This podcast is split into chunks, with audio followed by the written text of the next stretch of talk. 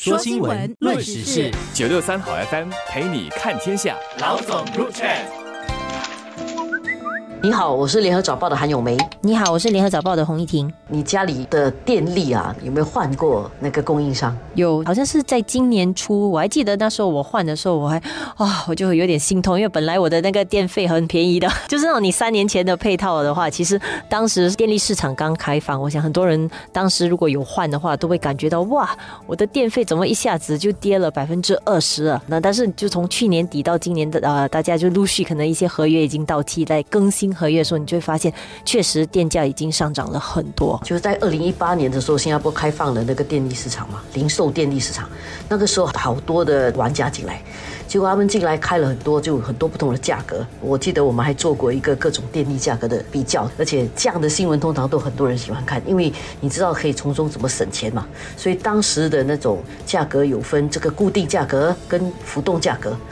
就有点像房屋贷款有固定利率的跟那个浮动利率的。还有一种是分白天电费比较便宜，晚上的电费是比较贵，是跟着需求的高低的时候，你的电费的那个价格也会有不同的，就很多种不同的算法的。对，所以当时百花齐放。但是百花齐放了之后呢，就在去年这个时候，因为全球能源价格的上涨，所以使到很多这些零售商，小的零售商，他们就经营不下去，所以就纷纷退场。然后当时呢，有6家零售商啊，在去年底的时候就退场了，有大概14万个家庭用户跟11000个商业用户是受到了影响的。能源这个事情哦，你听到那个价格浮动，你高兴跳来跳去，好像很简单，但是它其实一个麻烦的地方。如果说退场了之后，那个能源供应商不足的时候，你就会出现这个电力中断的问题。当然，我们没有出现这样的问题，因为那情况还没有恶劣到很糟糕。但是这样的一种波动其实是不好的，因为能源是一个 essential service， 这个必要的一个服务来的，所以这种服务其实不应该有太多的变动。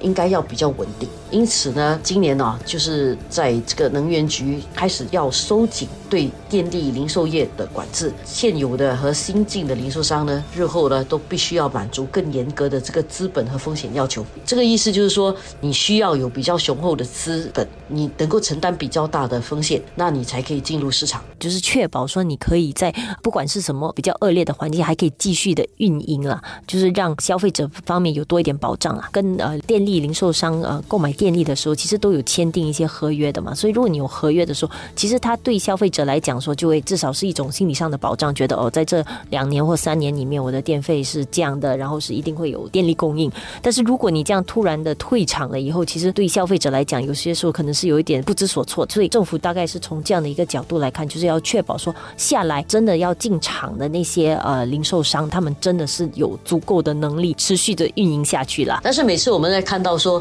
要收紧了这个管制，可能就进场的人比较少的时候，我们常常会觉得说竞争可能会下降，竞争下降可能会带来价格的上升。但是在零售能源价格上会不会出现这样的情况呢？这个是消费者比较关心的啦，因为会不会供应商少了之后啊，就几家供应商就可以来决定那个价格，它就可以乱起价，这个是消费者比较担心的。而这一点呢，专家分析说，其实这个可能性是比较不高的，因为再怎么说呢，我们还是有电价的管制嘛，不能够定得非常高或者非常低，它都有一个电价的管制。而且你就算这个零售商他要把那个价格定得很高的话，你随时都可以转去政府的，所以其实这个价格是会比较稳定下来的。因为如果我作为一个商家的话，我肯定不敢把我的商品的价格定到离这个管制价太远，因为如果定得太低，你没有竞争力；你定得太低，你没有钱赚；你定得太高的话，人家就不买你的账，就根本不跟你买电力，所以是有一个这样的一个风险的。专家也有提到说，就是在这样的一个新的监管，因为其实主要限制的是进场的零售商的这个资本跟那个风险的管理能力了，所以其实不会真正的影响到它的运营。就好像说银行要求一个最低存款的话，可能本来要求你5块钱，然后现在说 OK 我提高我要求10块钱，但是它这个价格本身它是一个保障价，这样我把你 lock in， 然后确保你可以运作，但是对你的整个运作模式本身啊，其实是没有很大的影响的。所以其实在这样情况之下，就是一些学者啊是认为说，他不可能因为这样的一个监管的收紧就推高电价。但是比较有可能推高电价的，其实真的是外部的大环境啦。现在在市面上的电力零售商卖的这个电价的价格，其实跟新能源的那个价格本身的差距其实已经很小了，所以它的主要的问题是反映在因为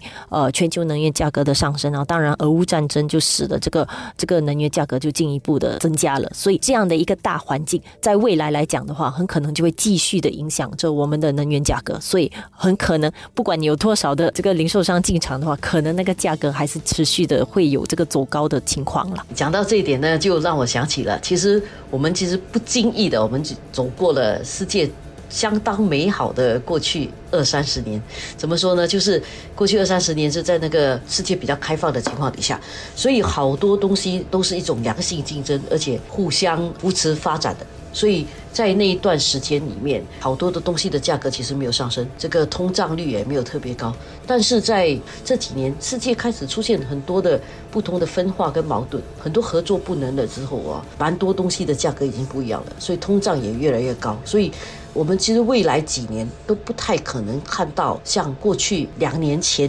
那么好的环境了。所以其实在这种情况底下，我们也很难再回去那样便宜的电力，或者很多东西都不可能再回到那个2年前的价格了，这也是一个我们必须要面对的现实。